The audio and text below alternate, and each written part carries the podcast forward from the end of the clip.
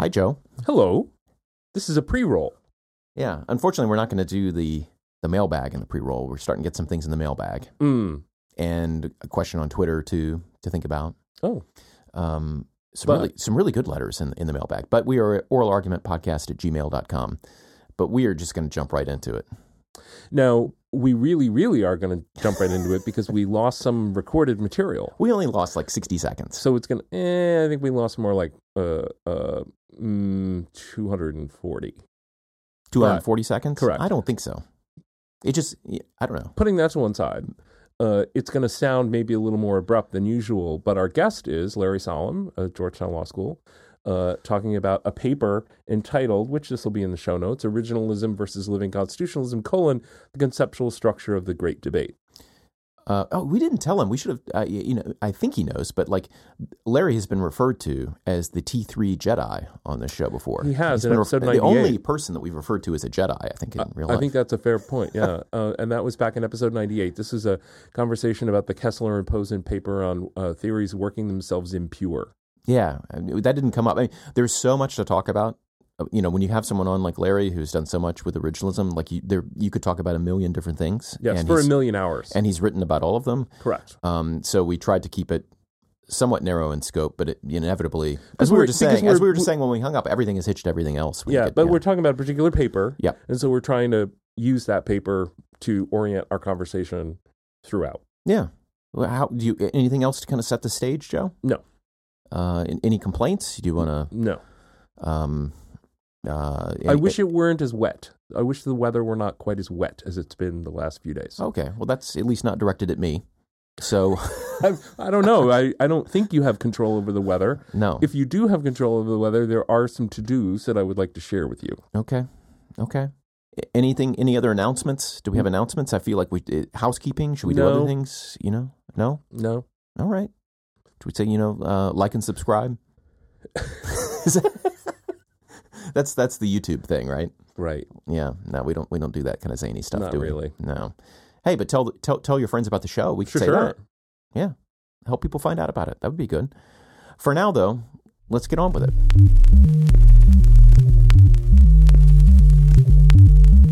Again, a, a critical distinction the paper makes is between modes of discourse. You've got an academic discourse about originalism, you've got a, a judicial one about originalism, and just so for living constitutionalism.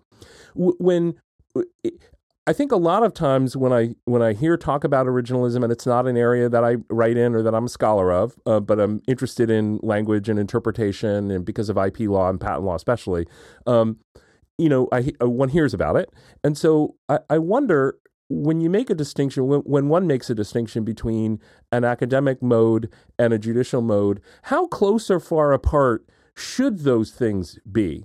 I mean, it, we're we're we're not just academics; we're legal academics. So so surely part of what we're interested in is how judges do what whatever it is they do. Um, how do you see the connection between those two discourses? I think that it's a really interesting relationship between sort of academic discourse and uh, judicial practice in constitutional theory. This is not just originalism, it's also non originalist constitutional theory. You know, if you back way up to James Bradley Thayer in the 1890s and uh, his early articulation of what became progressive constitutional theory. Uh, the ideas that he articulated in his early work, uh, in the beginning, it was just an academic theory, and it took a period of some 30 years for it to be translated into constitutional practice. And it was the coming of the New Deal that did that. Well, um, I think that's the way it generally works. So, uh, with originalism, I think that there has been all along more interaction between what judges do and what academics do. And one of the reasons for that is that Justice Scalia uh, began to push originalism both as uh, a justice on the Supreme Court and uh, as as sort of a continuing active uh, scholar and theoretician. So uh, there, there's maybe more direct communication in an earlier stage uh, than uh, uh, there usually is in constitutional theory. You know, you think about the living constitutionalist side of things. So there's vibrant and diverse living constitutionalist scholar now. There's sort of the Dworkin moral readings approach. There's David Strauss's common law constitutionalism. There's uh, the constitutional pluralist approaches of Dick Fallon uh, and Philip Bobbitt. And uh, those are academic theories. Uh, and unlike originalism, you don't see very many judges engaged in direct interaction with those theories. But that doesn't mean that they're not having an influence and that they won't have a long term influence you know, I think that we need to talk about both things. We need to talk about sort of the ideal version of originalist theory, and we need to talk about what is being done in the name of originalism in the courts. Well, Larry, do you see do you see a lot of legal academia, and in particular this debate about um, meta-interpretive principle? Are such theories really proposals to action in the public sphere? Is there another aspect to this? And I know we all, you know, engage in um, in in academic writing for all kinds of reasons, including the the joy of learning and knowledge itself. But is one thing that's distinctive about certain kinds of legal academic discourse is that they are more or less kind of direct proposals for implementation. Yeah, and I I do think that um, not all originalism, but that uh, much of academic originalism does seek to influence judicial practice. I mean, you have to be very modest. All right. Uh, that's your goal because uh, the chances for direct in, direct influence are obviously limited. I would just say in this area, I think there's an unusual amount of contact between academic theory and uh, judging. So I think there's all kinds of reasons for that. One reason was Justice Scalia uh, who had lots of healthy skepticism about what was going on in the academy, but was really aware of the academic discourse. He was self consciously uh, trying to engage in dialogue with academics. Another reason is that many of the recent uh, originalist appointees, both to the Supreme Court and to the Court of Appeals, have an unusually high degree of uh, sort of theoretical sophistication. So, you know, on the current Supreme Court, both Gorsuch and Kavanaugh, you know, read the academic literature and are unusually sophisticated and aware of uh, what's going on with academic originalism. And the same thing is true of many of the recent appointees to the Court of Appeals. I can think of at least half a dozen uh, Court of Appeals judges who are very sophisticated about academic theory and are they really are uh, looking uh, to have a dialogue with academics because they are uh, themselves working out what it means to be an originalist judge. And despite the fact that we've been debating originalism since the early 1980s, it's really mm-hmm. only very recently, very recently, that there has been a critical mass of originalists uh, on the federal courts, enough originalist judges to have a substantial impact on practice. Yeah, I teach uh, Scalia's Tanner lectures in, in a couple of courses that I teach when I'm teaching foundational interpretive methods, is, at least as an introduction. And, you know, one thing that is distinctive about Scalia is that he has what I've called elsewhere kind of a level four theory. He has a theory for um, for theory choice, right? If if your interpretive theory is originalism, in the Tanner lectures and I think in a matter of interpretation, he kind of lays out why one might choose that theory.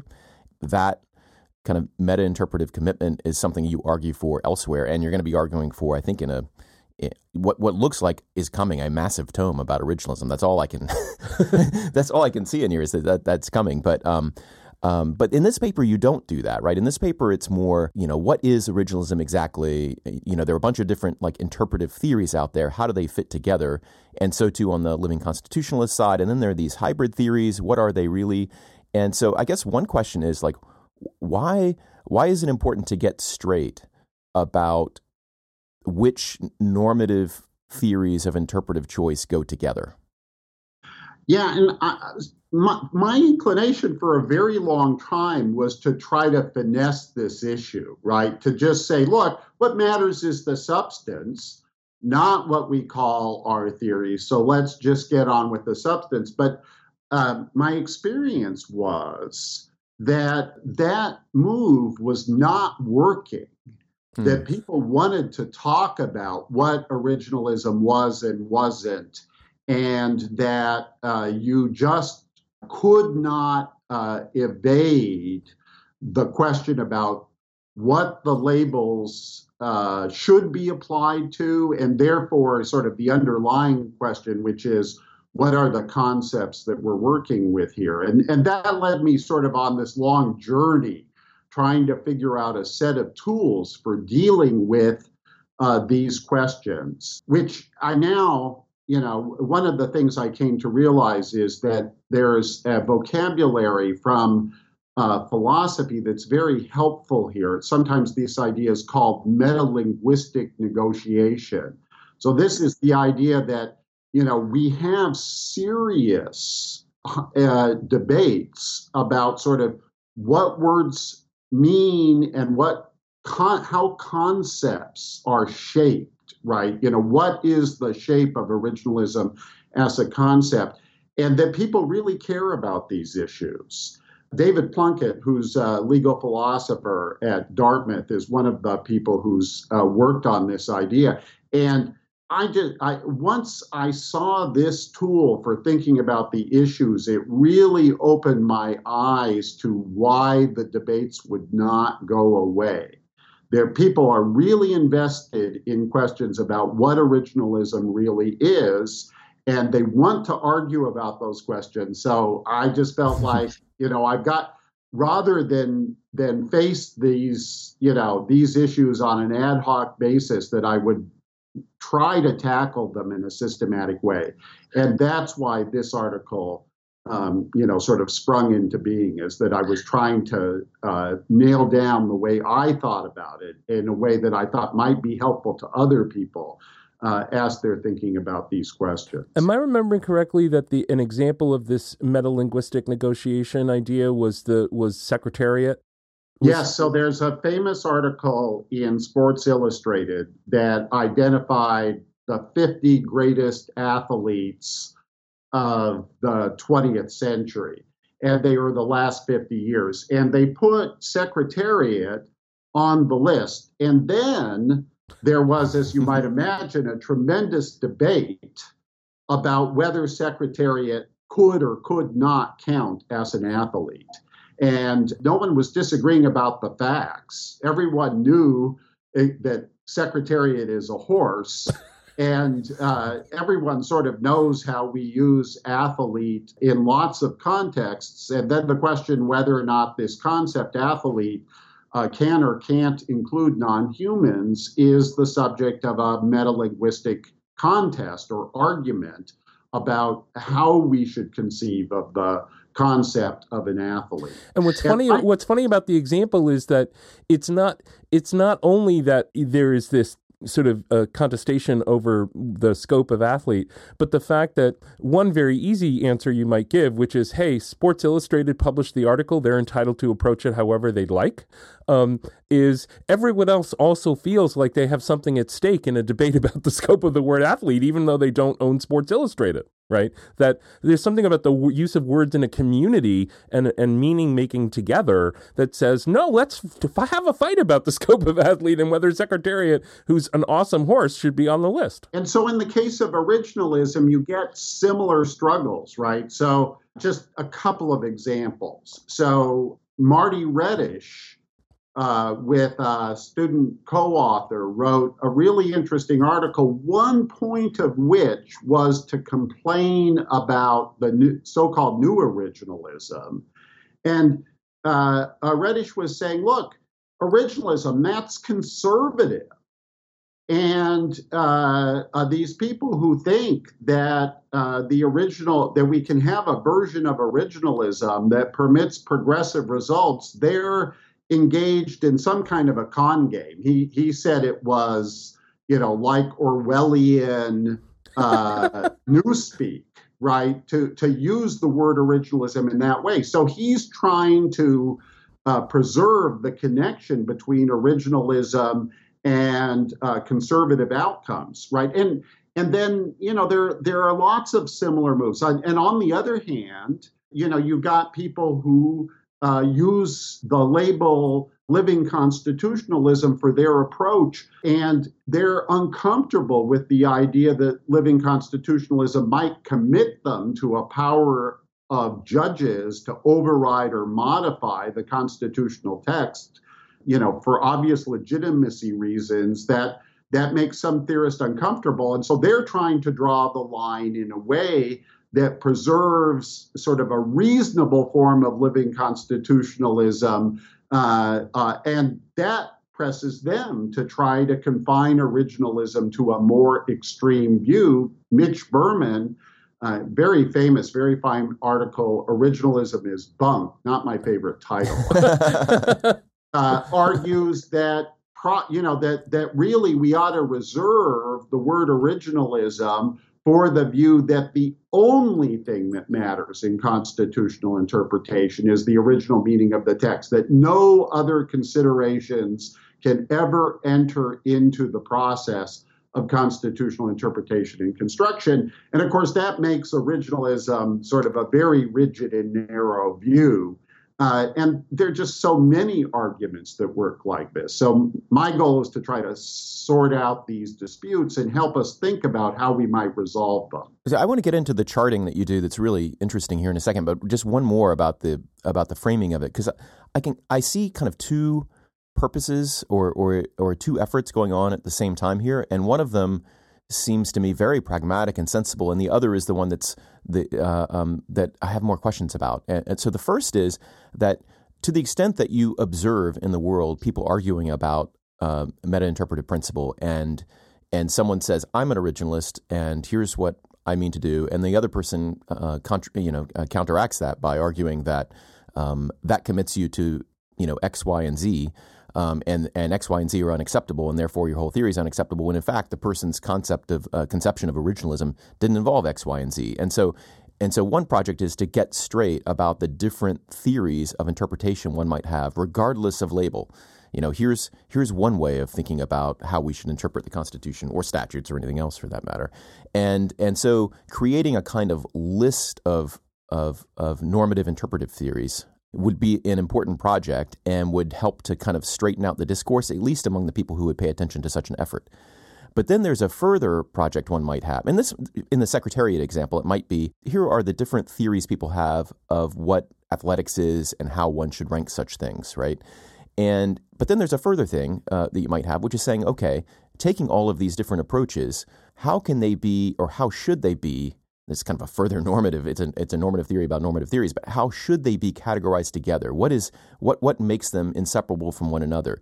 And this is the part that seems a little bit more like maybe a dorm room conversation, right? That um, secretariat is really not an athlete, and here's why. And and and, and the arguments you make back and forth, and it seems to me in that conversation about secretariat, are just kind of recapitulations of one's own normative theories. Like you know, no, it, secretariat's an athlete because XYZ or not. And, and, then there's like no true Scotsman arguments back and forth. You know, as to that, you might take, you know, the Sunstein view about there is nothing that interpretation just is. You might say that there is no, like, there is nothing that, int- that originalism just is. There is just a list of things that some people happen to call originalist. And it, so part of the project of the paper, and this is the one I'd like to hear you, you know, talk more about, um, just in the framing part is like why why is it important not only to get straight about what the different theories are and what makes them distinctive, but why is it further important to categorize them and put them under a similar label? In other words, why you know if we think of this as kind of a Linnaean system, why is it important to have uh, to, to say no, this is what this family of of critters really is. Um, eh, without saying, yeah, there could be other categorizations. Um, what's important is that we know that this species is different from this other species. Do you know what I mean? I absolutely know what you mean. And I want to just say, first of all, that I do still believe that the substance is much more important than the labels. Uh, so, uh, uh, whether or not we're ever able to agree on a vocabulary, I think that uh, we can still continue sort of the normative debate about what's the best approach to constitutional interpretation, whatever label may be uh, uh, applied. Uh, the thing that moved me to to take the the sort of the issues of uh, labeling and conceptual clarity seriously is just uh, how much this gets in the way of the, uh, the, the first order normative considerations.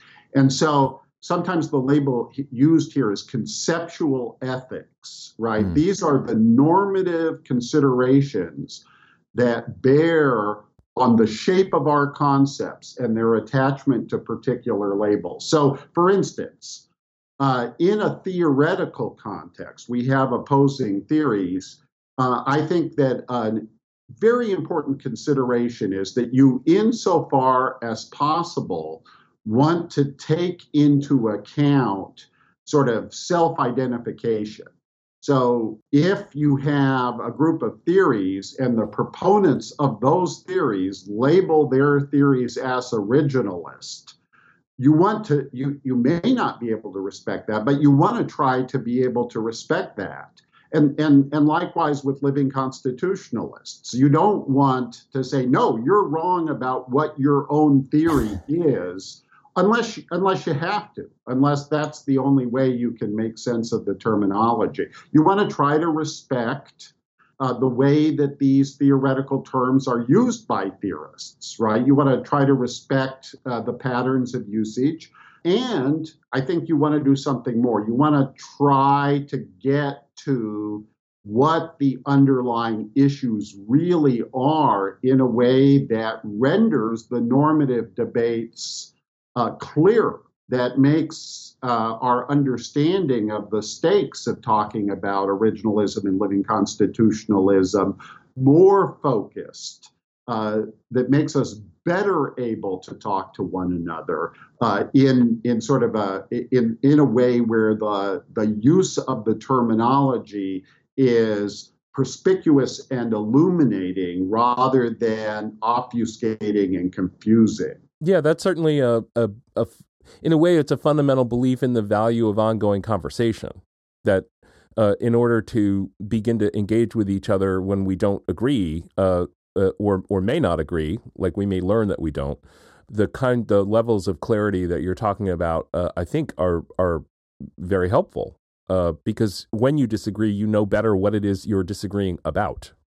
On the on the respecting people's sort of labels, um, I guess one thing I was wondering about in terms of your your uh, identification of some hybrid categories, um, and Jack Balkin in particular, uh, so so do you think he what do you think he would make of your hybrid your list of hybrid versions? He seems to want to be called an originalist, not a hybridist. And he wants to be called a living constitutionalist. That, true enough. Um, so he, he might be the uh, the oddest bird, but I think Balkin. You know, so so first of all, uh, I think Balkin is entirely comfortable with the idea that his theory is a hybrid theory in the following sense that it is an originalist theory and it is a living constitutionalist theory.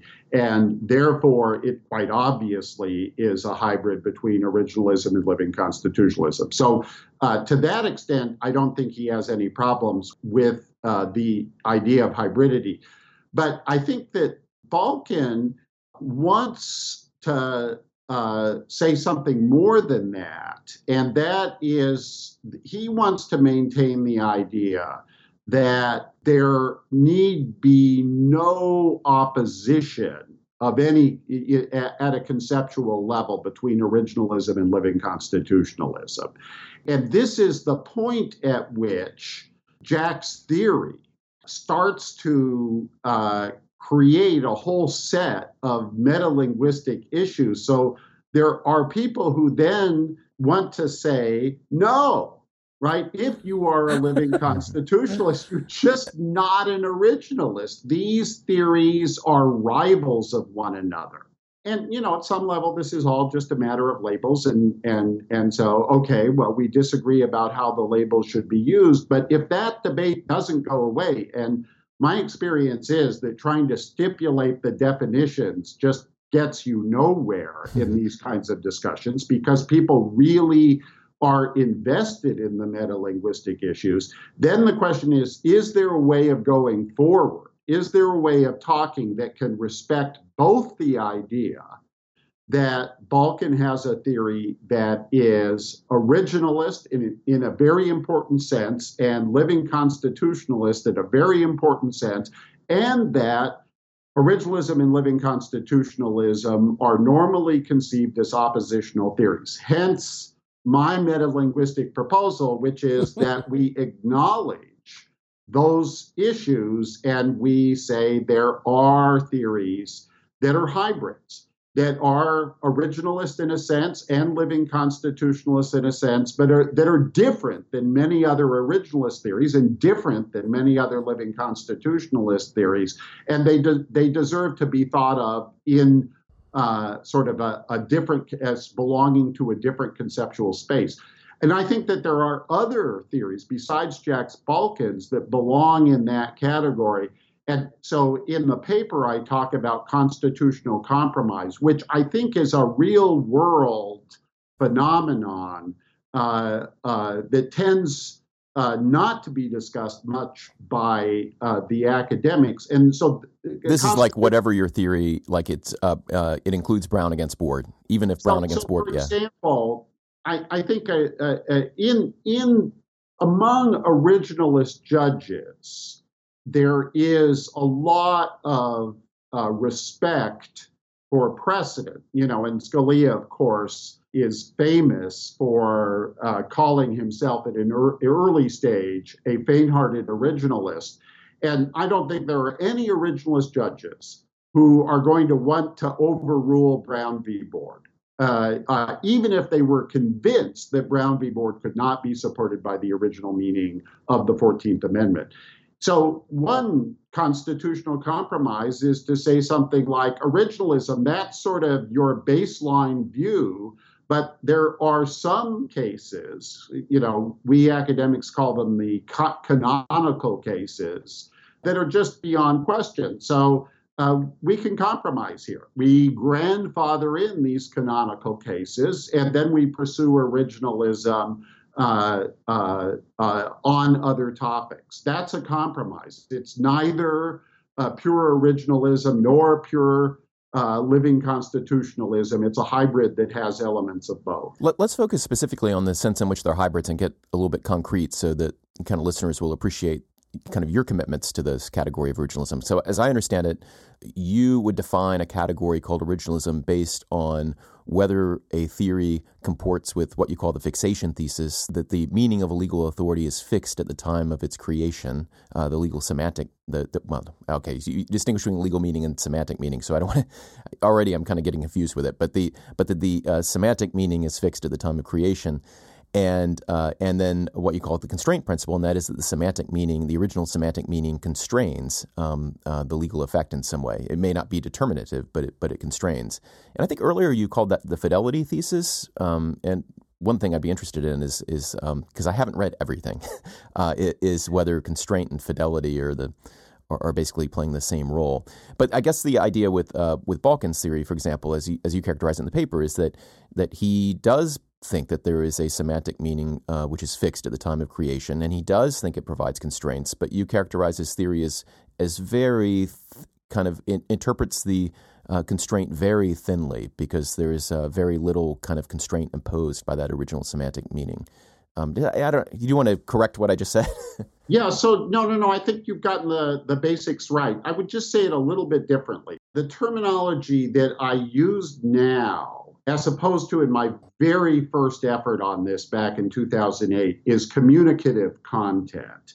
The reason that I say communicative content is that the uh, the meaning communicated by a legal text is not just semantics. Semantics is the literal meaning, Uh, but the full communicative, communicative content includes the role played by context. And in the philosophy of language and theoretical linguistics, that dimension of meaning is called pragmatic, which un- unfortunately that that term has a separate legal theory meaning associated sort of with Posner's pragmatism that is just a completely different idea best avoided.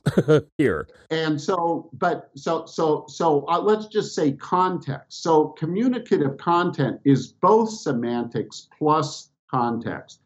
Jack Balkin one of his moves is to focus on semantics and to exclude uh, the roles, the enriching role of context, the way in which context fills out the meaning of the text, enriches the meaning of the text, except the way he puts this is, except to the extent that it is necessary to make sense of the literal meaning. So there's a certain amount of contextual disambiguation you have to do to make sense of a text, and he would allow that. That's very important. This uh, difference between the thin meaning that Balkin is communicate is committed to, and sort of the full contextually enriched communicative content is important because that uh, difference will determine the size of the construction zone, as I put it. That is, it will determine the extent to which the meaning of the constitutional text under determines the legal content of constitutional doctrines. If you just go with the disambiguated literal meaning, that creates tremendous freedom for judges to fill in the content of the text, hence living originalism.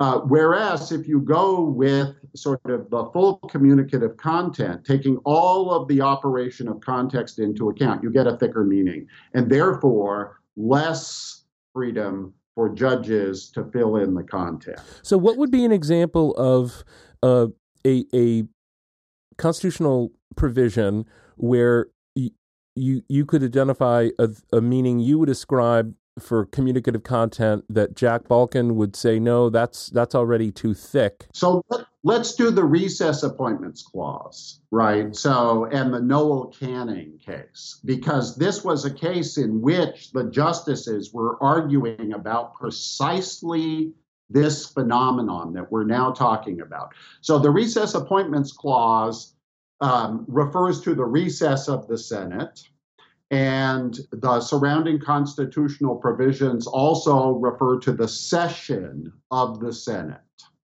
So if you uh, go with just the semantics, and this is what Justice Breyer did in his opinion, you go with just the semantics, the semantic meaning of the word recess is a break of any length. And in fact, if you go back to Noah Webster's 1828 dictionary, the example he gives of recess is a 30 minute break taken by the House of Representatives. Perfect. That is the semantic meaning of the word recess. And that's a very thin meaning. It's a break of any kind, right?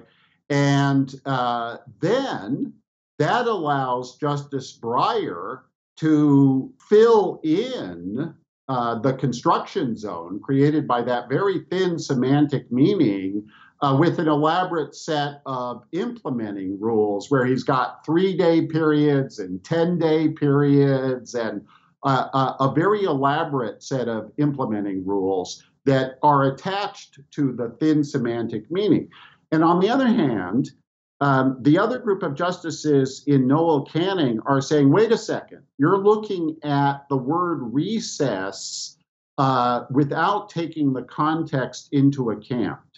So, uh, uh, what the whole phrase here is the recess of the Senate, and the meaning of that phrase has to be understood in light of the reference in the text to the session of the Senate. And if you believe that a reader would understand the recess of the Senate as juxtaposed to the session of the Senate that limits the recess appointment clause to the breaks between sessions, to so called inter-session recesses, as opposed to intra session recesses. So we now have a disagreement about the meaning of the clause. Uh, Justice Breyer's interpretation is based on sort of bare semantics, and it allows for a huge construction zone, and and then that construction zone is filled in by implementing rules. And uh, on the other hand, if we take into account the contextual enrichment of the uh, of the text, sort of the way in which the whole text operates together, and see this thicker meaning to the recess of the Senate, then it turns out that there's not nearly as much room for judicial constructions to fill in that thin semantic content. So it's sort of the most it's it's a particularly beautiful example because you can see contextual enrichment in operation versus semantics and it's actually there in a Supreme Court opinion and the focus of disagreement between the justices. And what is it about uh, either fixation or a constraint that should lead one to conclude that the latter approach was the more originalist approach? Yeah, so so um, uh, actually, uh, uh, this is uh, a third idea. So the fixation thesis is just the idea that whatever the meaning is, the actual meaning, the communicative content, is fixed at the time that the constitutional provision is framed and ratified. And the constraint principle is just the idea that um, whatever that meaning is, that meaning ought to constrain judges, uh, and that they should not be able to do something that's inconsistent with that meaning, and that all of the meaning should be reflected in what they do, and that they can't just make stuff up. That is, um, constitutional doctrines have to be fairly traceable to the meaning. So implementing rules can't be implementation of nothing, they must be implementation of the constitutional text. But a third idea is necessary to get us to this question of the difference between semantic meaning and full communicative content, including contextual enrichment. And that's a theory of what the original meaning is. So, um, you know, public meaning originalism is the theory that it's the meaning communicated to the public. And my version of public meaning originalism and Justice Scalia's version, and I think most judges' version, is that it's not the literal meaning, it is the it's sort of the full content that was delivered. And you know, and how do we figure that out? I think you have to go to the philosophy of language and linguistics. And once you're there, you, you get a rich, empirically informed explanation of the specific roles that context plays in the production of meaning in ordinary communication. And the Constitution is no different in this regard. But this seems like a like a specific choice among several very. So if we're just engaged in a pragmatic attempt uh, to you know we, there's some piece of of communicative data out in the world. Maybe it's a statute. Maybe it's something that people have said at a particular time. Maybe it's something that people have said over uh, uh, over a certain period, and we're trying to figure out to what extent is is is that thing. Uh, to what extent should it affect the way we decide something now? It seems to me that in considering that, we have a number of variables. One is time. Um, do I consider the meaning of that data of those data now, or do I consider the meaning of those data at an at some earlier point, possibly when those data were originated? That that could be one point. Um, then I might want to uh, take into account the creator of those data, the medium of those data. So was it written down or not, and and the audience for those data. And, and then I have to make certain choices. So, so with each of those, at least if they're human beings or collections of human beings, um, they might have a view of the meaning of those data. Speaker, different audiences, you know, the people around at the time of passage, the people around now. I, once I have a model of an audience, I can have a model of, of how they assign meaning to those data. And one way to, you know, and this is my kind of naive view of linguistics, which you can probably clear up. One way of thinking about meaning is um, as as an equivalence relation. You know that there really is no. You can't say what, what this really means, but what you can say if you have a certain model of meaning is that if you give me some other statement B I can tell you whether or not A and B mean the same thing, right? This is, in that sense, it's an equivalence relation in more of a mathematical sense. And if I'm trying to apply some some rule, essentially what I'm trying to do is um, to translate uh, uh, A, you know, data A, into something that looks like it will be a mere logical deduction to conclude X. And so I'm trying to figure out whether that equivalence relation will, will lead me from something which is just uttered and, and doesn't appear to resolve the case to something which actually does resolve the case. Um, and I might be looking at these various audiences or the originators, um, what kinds of equivalence relations they maintain, or how they might have applied the thing, or whether or not what they their view of the data gives assent to a certain set of principles that can resolve the thing. But then ultimately, I'm going to have to have a theory of authoritativeness, right? So, do I assign authority to the audience?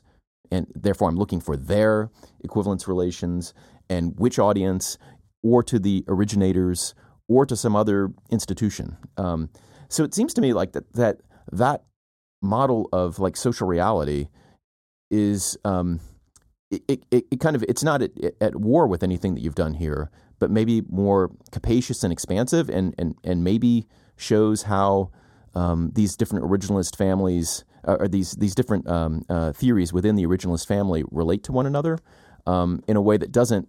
Um, well, I don't know. I, I, does that sound reasonable to you, or or how, do, how does that sound? Absolutely. And so I, I think that what you're the way I would describe uh, the set of issues that you have just raised is that um, there are two different uh, sets of issues uh, in these debates about uh, constitutional interpretation and construction. And of course, the same issues arise with respect to statutes, contracts, federal rules of civil procedure. So, one set of issues is understanding uh, the communicative process that actually occurred, right? So, that's a historical inquiry, right? And the fact that it's a constitution does not make it sort of fundamentally different than uh, uh, uh, the similar em- empirical historical investigations we would take place if it were a different kind of text, say a letter. Right? So if you were reading an 18th century letter and you were trying to figure out what that letter meant, there's a bunch of stuff you would want to know. Like you would want to know what the words meant at the time the letter was written. You would care about the semantics of the 18th century, and you you wouldn't want to make mistakes based on the fact that those words have changed their meaning in the interim because of linguistic drift. And you would want to know you, context is very important. So you would want to know what the context was. And in particular, and I think you were describing exactly this, what the communicative situation was. So who was the author of the letter and who was the letter written for? Because in order to figure out what the letter says, you have to know uh, who the letter was addressed to, what their understanding of the context would be. So that's a letter. We have the Constitution. So we want to know who wrote the Constitution, and we want to know who they wrote the Constitution for. And public meaning originalists have an answer to that question. You know, it, and this answer has to be argued for on the basis of historical evidence, but their answer is that the constitutional text was written to be understood by the public that the ratification process reveals that uh, public comprehensibility was one of uh, the goals of constitutional communication, and there's lots of testimony from the people involved uh, in the process of framing and ratification that that was the case, that this text was written to be understood by, debated by the public at large. So that's one set of questions. But then there's a whole other set of questions that arise that are normative.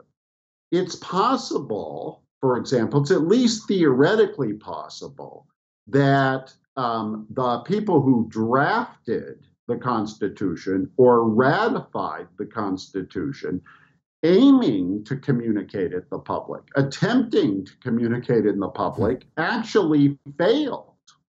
That they said things that were not understood by the public, so that the public understanding of the text is different than the intentions of the drafters or the understanding of the of the Philadelphia Convention at the moment they passed the constitutional text on to the next stage in the ratification process.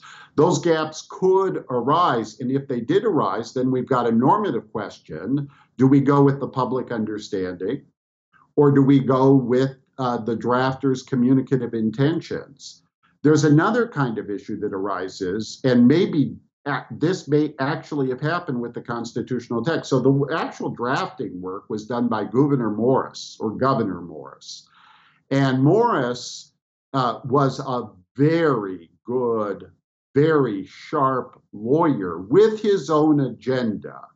And uh, he was very careful in the way that he uh, uh crafted some of the constitutional provisions. And for example, my colleague at Georgetown, John Mikhail, has argued that he wrote the necessary and proper clause in a particularly precise and complex way, such that an argument was opened up that the sort of the third uh, of the three necessary and proper clauses attaches to the preamble and creates uh, uh, sort of a national legislative power to implement the purposes of the Constitution, including the purpose of advancing uh, general welfare.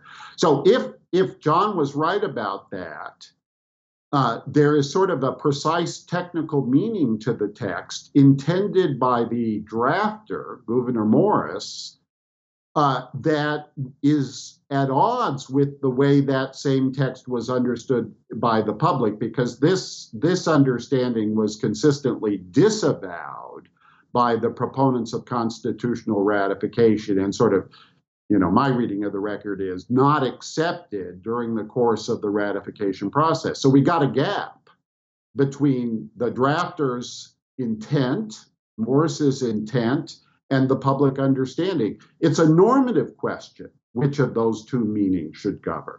I guess a third thing uh, that your Governor Morris example suggests to me is that we need to know not only who wrote it and uh, to or for whom they wrote it, uh, but what the what the writing in the context of a written communication, what the writing is designed to do.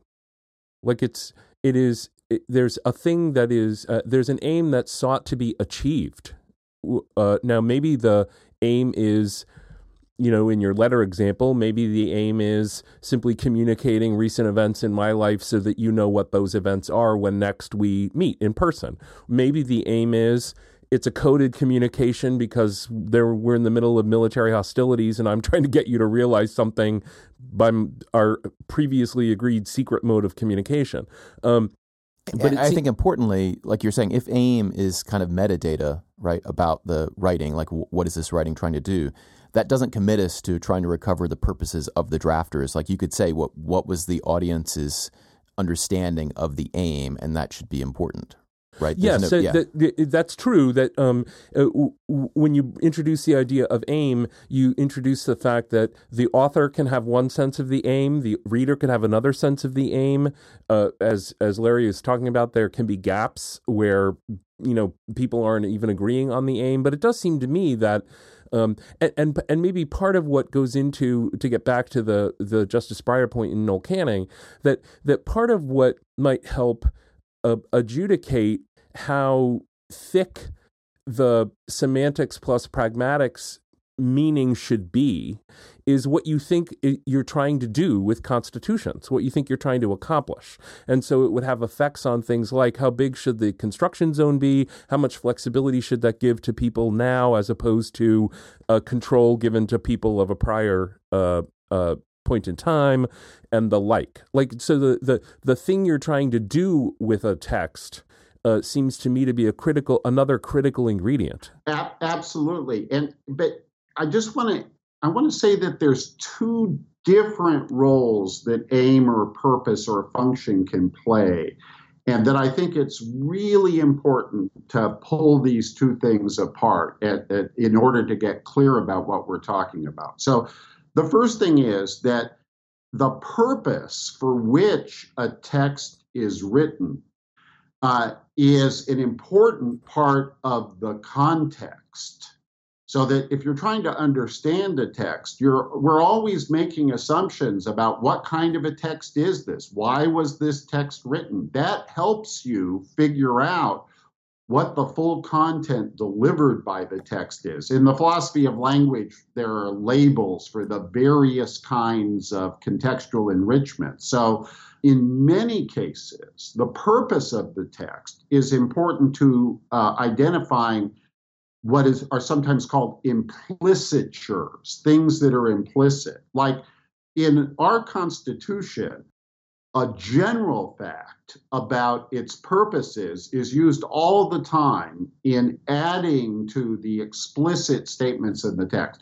For the most part, not all parts of the Constitution, for, but for the most part, our Constitution applies to the United States. But the explicit text of the Constitution does not over and over again say in the United States or within the territory of the United States, as it could have. It could have been very explicit about this. But because we know what the purpose of the constitutional text is, without even thinking about it, we add those implicatures. They're part of the content, the meaning delivered by the text.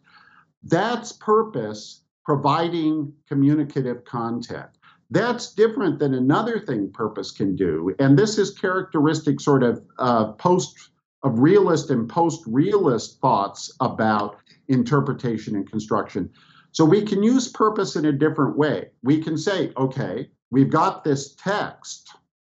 Let's look at the text and identify the purpose. You know, Hart and Sachs, uh, Harvard legal process style. We look at the purpose that is uh, uh, in the text itself, right? The function of the constitutional provision as opposed to the people who wrote it.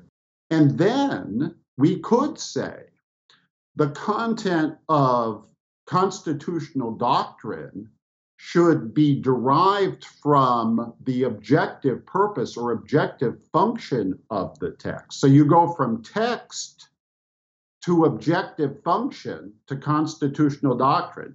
That's an entirely different methodology than originalists use. Originalists say, uh, we look at the text, we identify purpose along with a number of other features in order to figure out the communicative content of the text, the meaning of the text, and that determines the doctrine. That's uh, a fundamentally different enterprise than saying, let's figure out what the objective purpose of the text is and then use the objective purpose rather than the meaning of the text to determine what the content of the law will be. In the originalist setting, when you're after the communicative content step, when you're engaged in the construction step, in the construction zone, however thin or thick it may be, can purpose this enter like in equal protection can include this kind of thing but not that kind of thing but the kind of thing that it can include is more capacious than just one result Yes. So, so what I'm wondering is, in that in that construction step, does the originalist see a role for purpose um, that that might be distinguishable from the role of purpose in gathering communicative content? Um, and and maybe it's similar to the Hart and Sachs thought about purpose, maybe not. But I'm just trying to get your sense of in the construction zone, what role does the purpose play? Mm. That's a wonderful question that uh, I wish I had sort of a fully worked out answer to. But here's here's one way that purpose can play a role. So we have a, a constitutional provision that's vague, right, where there's a set of borderline cases that are arguably inside but arguably not inside uh, the rule uh, created by the text.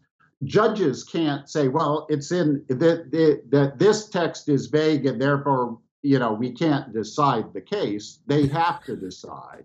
Right. And so they need a precisification, right? They need an implementing rule that precisifies vague text. so one way that judges do this all the time, this is just so familiar that uh, you know as, as, lawyers and legal theorists we just take it for granted is that you adopt a precisifying rule that you think reflects the purpose of the text and so that happens all the time and it happens in constitutional law all the time with respect to constitutional provisions that are vague but also with respect to uh, constitutional provisions that have a more complex form of underdeterminacy, right? In legal theory, we tend to use the term, the phrase open texture to, to, to refer to this kind of underdeterminacy that's not uh, simple vagueness, uh, but is sort of a multi-dimensional uh, form of underdeterminacy. And so again, we need implementing rules that achieve the purpose of the text, but they're not included in the text. And it's not that anything goes in designing the implementing rules. The implementing rules have to respect the fact that there will be clear cases, court cases that HLA Hart would have said are in the core of the rule, right? And there are cases that are clearly not within uh, the meaning of the constitutional provision, but within what Hart calls the penumbra, within the zone uh, in which underdeterminacy operates, uh, we may need implementing rules. But there are other ways we do construction as well, and, and one of those ways is default rules. This happens all the time. It, you know, the, the concept of a default rule that it, it developed mostly in contract theory also applies in statutory and constitutional interpretation. It may very well be that in in some areas constitutional construction needs to take into account default rules. And one of those default rules, in some situations, may involve deference to decisions made by other political institutions. And I think which approach you follow to constitutional construction is sort of a complex function of the kind of problem that we're talking about. Different kinds of constitutional problems, I think, require different approaches to constitutional construction. So, Larry, I wonder if you can um, disabuse me of a, a, hypothesis here. So it would work like this. suppose that, um, and, and maybe it's that you think I've got the premises wrong. So suppose my premise is that an interpretive choice just is uh, for a given kind of legal question to to possess a model, a relevant model of uh, data or a, a model of relevant data, to have a choice of authoritative institution or institutions whose interpretations of those data you're attempting to recover, to have a choice of methodology for representing um, uh, that institution's choice of data, and including in that, uh, when you are assigning authority, is a choice about the when, not just not, just horizontally at a particular time, which institution, but also you know vertically in in, in time. So, uh, original or, or, not, or something in between and like I said, these methodologies are really important. The method by which you identify the relevant data, the method by which you try to recover uh, the meaning that an institution would assign, and and also just the theoretical commitment to a particular kind of choice, right? You know, originator or not. So suppose all of that is um, is what interpretation kind of or an active interpretation is, uh, even if it doesn't imply that it should be a particular thing. Um, the hypothesis is that the choice, um, the, the choice one makes in, in all of those things, may be governed by one's psycholo- psychological disposition toward authority. And that people who are more psychologically uncomfortable with the lack of authority will gravitate toward theories that choose narrow scopes for data, that choose um, distant in time institutions, and that choose more predictable methodologies for recovering those institutions' um, uh, those institutions' meanings. So that might suggest that if uh, you're more comfortable with authority or you feel more attached to authority, you're more likely to choose one originalist methodology from the originalist family, um, a method which provides more certain modeling of, say, the public's reaction to a certain law or or constitutional provision. And so this might lead you toward corpus linguistics or something else. So, so in fact, uh, at the same time, if you believe that despite these methodologies, there is a zone of construction and that may be bigger than people realize at the time, that will also lead people who choose those methodologies to that they also, for the same reason that they chose those methodologies, will gravitate toward conservative results. And therefore, originalist methodologies, when adopted, will produce conservative results, not because those methodologies imply those results, but because the people who gravitate toward each, right, there's, there's something which is causing both. Um, does that make does the hypothesis at least make sense? I don't know, and and maybe you can disabuse me of it.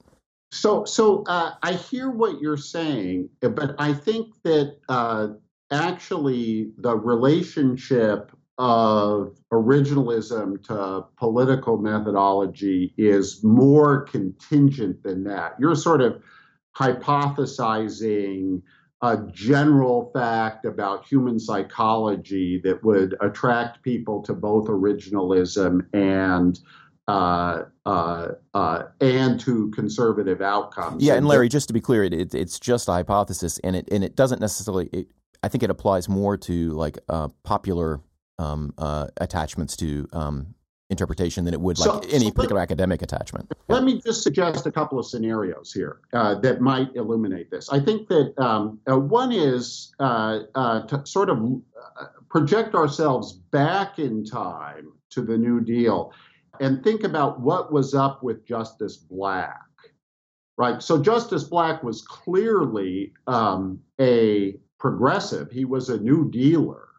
Uh, there's no doubt about that. But Justice Black was very concerned with what he saw as an unconstrained power exercised by the Supreme Court to translate conservative ideology into constitutional doctrine. And he thought that the solution to that problem was uh, a commitment to what we now call originalism, a commitment to textualism, uh, in constitutional interpretation and construction, right? And you know, and then history happened, right? And Black's position lost out among progressive constitutional theorists during uh, the Warren Court, in part because the composition of the court, once it had changed, so that we had all New Deal justices, uh, which you have sort of by the mid 1940s, and then during the Warren Court, a very strong progressive uh, political consensus among the justices. Uh, then uh, living constitutionalism becomes a lot more attractive because the progressives control the court. But how might uh, progressives react to living constitutionalism if it, if suppose that one or both of the two oldest progressives on the court uh, are replaced by conservatives so that we have a Supreme Court in the year 2020 that uh, consists of seven very conservative justices uh, and Justice Kagan and Justice Sotomayor.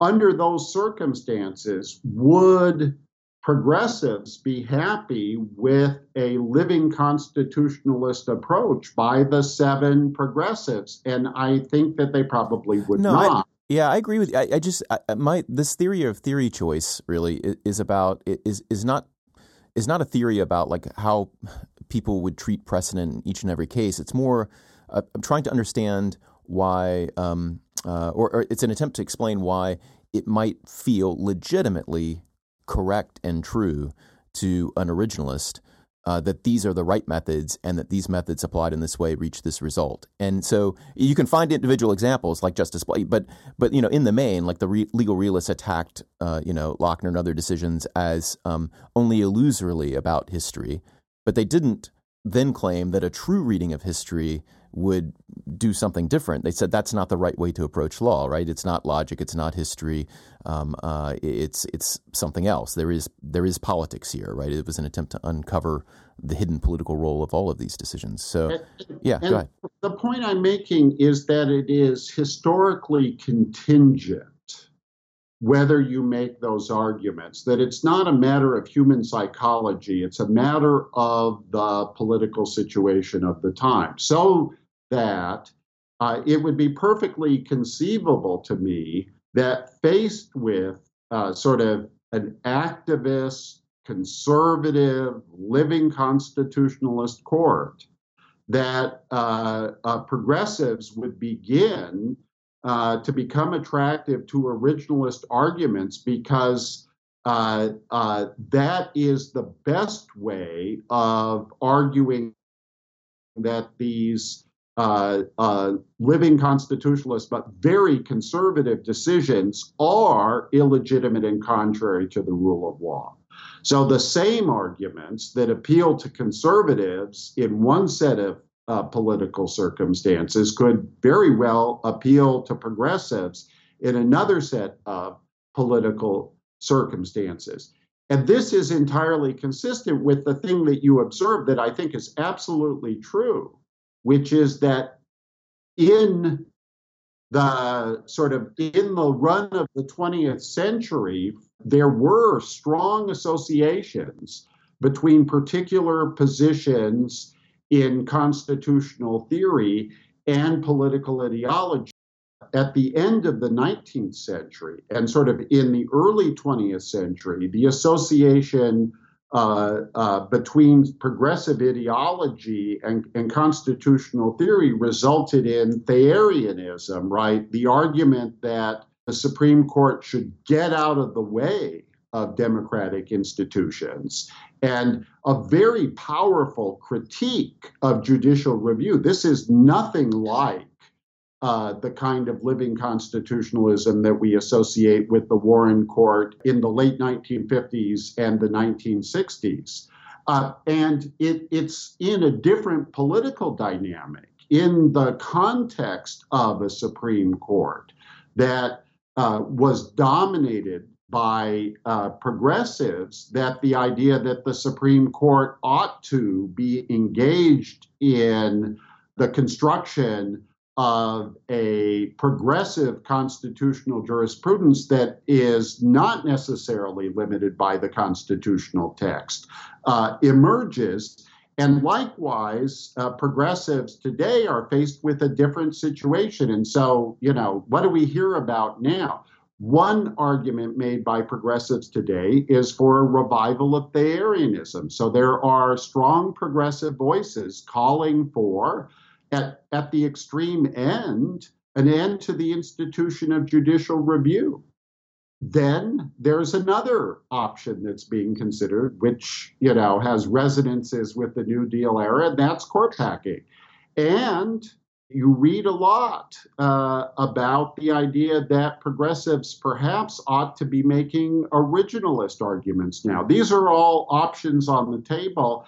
These options are on the table because of the uh, uh, interaction between the political constellation of power, political ideology, and the options that are available in constitutional theory. Yeah, I mean, I, yeah, I have a particular, you know, I, so I, I, would separate structure. So I think there's a particular structural problem with the Supreme Court, which is revealed through politics over time, and and I think we need to get that structure right.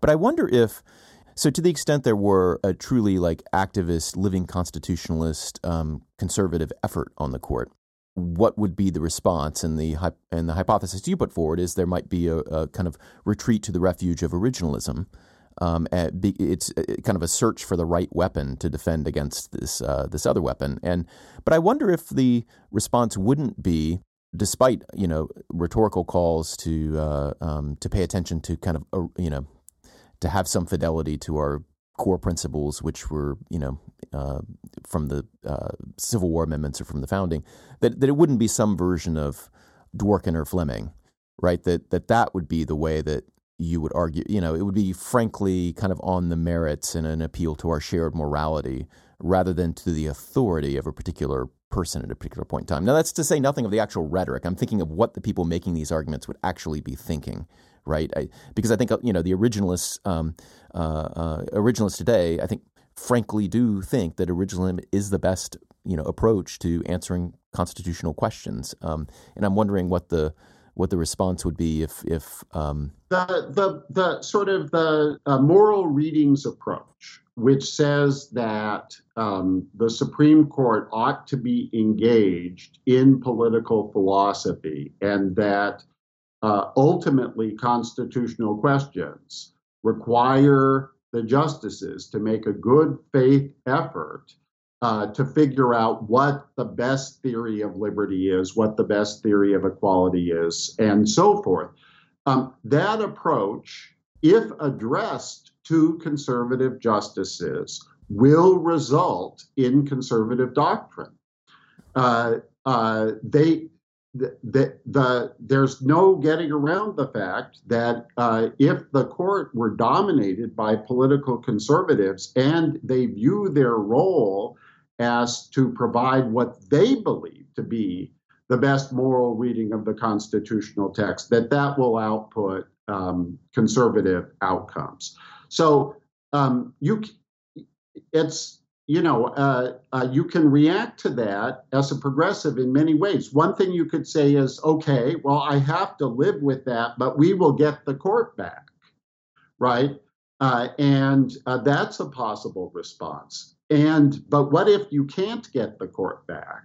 And it becomes clear that that's the case. Well, that's why I think this scenario of sort of seven conservative justices is important as a thought experiment, because um, and absent a realistic chance at court packing, at some point, I believe that the moral readings approach will just be manifestly uh, uh, inadequate as a practical strategy for uh, a, a sort of a, a constitutional uh, jurisprudence that seeks uh, to prevent the outcomes that would be inevitable uh, uh, given the Supreme Court's adoption of a moral readings approach. And so I'm just, you know, I'm, we're speculating here yeah, yeah, yeah. what the possible reactions would be. But it, it and I'm not advocating for a particular one. I was just. Yeah. I believe that for principled reasons, uh, uh progressives ought to uh, adopt originalism, and that this uh, can form sort of a stable compromise that uh, the turn uh, to living to sort of unconstrained living constitutionalism turns out to have dangers that were not fully appreciated because they weren't on the horizon at the time uh, the move was made. But um, at, sort of as a, at, at a uh, at the level of practical politics, I think at some level the moral reading strategy uh, just uh, no longer is viable. And so there will be a search for alternatives. And, and, and I think that the two major alternatives are Thayerianism, uh, a jurisprudence of deference, or originalism. Originalism can only be appealing to progressives if originalist results are at least a mixed bag. If uh, the original meaning of the Constitution leads to a mix of progressive and conservative outcomes. And that's sort of a separate conversation about what the original meaning of the constitutional text is, sort of viewed as a whole, looking through all of the constitutional text. Uh, uh, and sort of doing a, an accounting of the pluses and the minuses. Yeah, it's interesting because I mean, I, I, was just trying to think of uh, uh trying to come up with a hypothesis of, of you know to explain theory choice in general what what makes people like um, honestly feel like this is the best way of proceeding and um, and it's interesting because I mean you point to outcomes right that that theory choice will be you know driven by kind of pragmatic political considerations and I'm um, I don't know I, I wonder I mean I feel myself attracted to kind of a an institutionalist footnote four approach which is part Thayerian and part common law part moral readings, and in a way that I haven't fully worked out, um, and certainly don't want to get into now. But um, you know, but it's hard to say to what extent it's driven by um, outcomes. I don't. I, I, mean, do you mean to say that, Larry? That that it is um, outcomes that drive various camps to theory choice? So, so um, I think it's more complicated than that. But here's what I think. I do think that um, the practical implications of theories are very important to creating the environment that makes some theories seem attractive and some theories seem unattractive the general political context uh, in which we evaluate constitutional theories uh, is very important to what's on the wall and what's off the wall, what seems like a possible move, what seems like a nonsensical move. Um, now, I think that sort of normative constitutional theory ought to be done in a principled way. So, you know, uh, when I make arguments of constitutional theory for originalism, I am trying to uh, provide a rigorous uh, understanding of sort of uh, how normative argumentation in the constitutional uh, sphere ought to proceed, right? Uh, what role um, outcomes ought to play in making principled arguments of constitutional theory. And then I'm trying to uh, develop a set of arguments that I believe to be true. Uh, and uh, and and and that I believe can appeal to a wide variety of political perspectives and moral perspectives that um, can provide justifications that are accessible to and can be viewed as reasonable by progressives and liberals and conservatives and libertarians uh, to people with a wide variety of moral and religious beliefs. So that's the way I think you ought to do it. But I think that the the it is also true at the same time that the political situation uh, has an influence on uh, whether people are receptive to uh, particular uh, constitutional theories and to particular arguments for those theories. So, you know, there's sort of there's two things going on yeah. here. Yeah. One thing in the realm of normative constitutional theory, and another thing sort of at, at, at, at a different level, at the level of constitutional politics. Mm-hmm. So, in the context of this paper, it's interesting because, in a way, we're sort of coming full circle. That in the in the context of this paper, it is both, in a way, uh, imperative that academic discourse, judicial discourse, and political discourse be pried far uh, enough apart for the academic discourse to in, engage with the kind of integrity right. that that you use here and that frankly anything of yours I've ever read exemplifies better than most things most people write um, but but the, the the the the internal integrity of an academic discourse as an academic discourse right has to get pulled away from those things and yet we all can see that they're still in a, a, a genuinely shared lived frame of you know human existence or whatever phrase you want to use for it that so we know that there are going to be these feedback moments as well right? That and and what you just described in a sense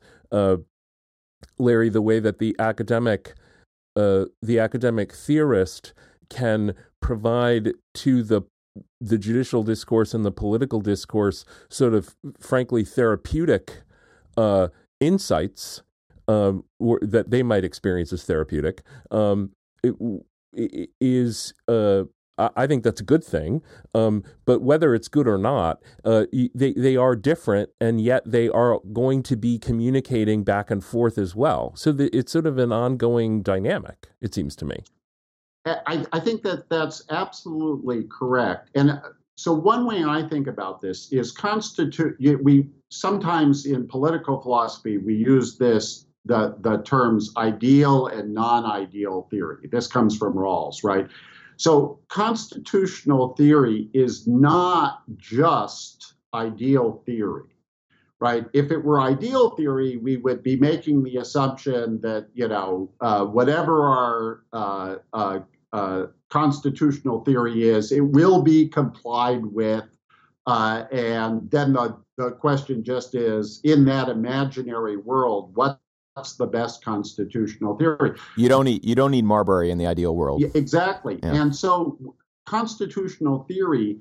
Um, on the other hand, is not uh, just the same thing as sort of real politics, and it is not a prediction about what's going to happen.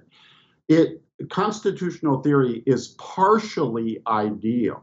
In order for the enterprise of normative argument to get off the ground, you have to make the assumption that normative arguments can uh, make a difference, that we can make normative arguments and that they can have an effect.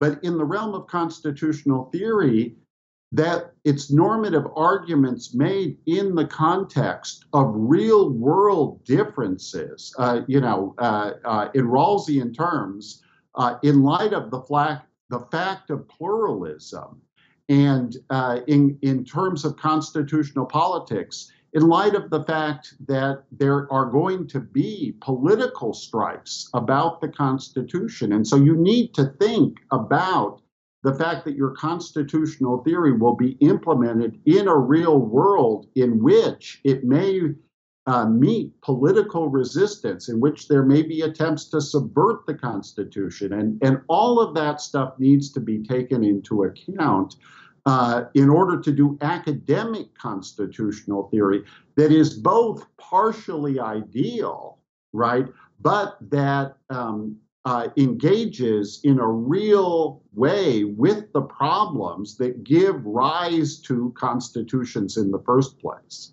It's almost like the uh, Calabresi Melamed property rules and liability rules addressed to a world that actually does have transaction costs. You know, exactly. Yeah. I I would commend this piece to people who are you know, I've heard the word originalism before. You know, we have listeners who are lawyers, we have listeners who are non-lawyers, we have listeners who are law students and law profs, and just you know, I, I think there's been so much written in, in, as part of this what you call the great debate, um, which harkens back to the early astronomical debate about whether whether there were other galaxies, uh, um, and you know, it was a big question. Um, as a really good entry point, because of the way you so carefully distinguish the different kinds of originalism and then different kinds of living constitutionalism and these hybrid theories, like it's just a good entry point just to get educated about the kinds of things that people are arguing about and why they, you know, and again, the, the other part of that, you know, why these theories seem to go together and what you conceive of. You don't defend all of those things here, but you provide, you know, copious references to stuff that you've done um, doing that. It reminds me actually in my legal theory class, uh, my jurisprudence class, next week we are reading your piece um, on indeterminacy. As I was reading this, you know, it's like a reminder of, um, of the role of determinacy and your, eh, but also your careful methodology in pulling apart the different arguments that people are making, um, charting these um, um, huge debates. And, and, and for that, it was like the debate between the crits and the law and economists. So um, a lot of Larry Solum for me this week. Cool. I agree. well, thank you, Larry. This has been terrific. We've taken a lot of your time. Re- we really appreciate it. Oh, uh, my pleasure. It's been uh, tons of fun. I, and I hope this is just the first conversation because you know it is in so many ways that like this piece like lays a lot of groundwork, mm. but there is a lot more to talk about. And um, True. and and Larry is the font of much of it. I think. Well, uh, uh, thank you so much, and obviously it'd be my pleasure to come back uh, again. This has just been a real kick.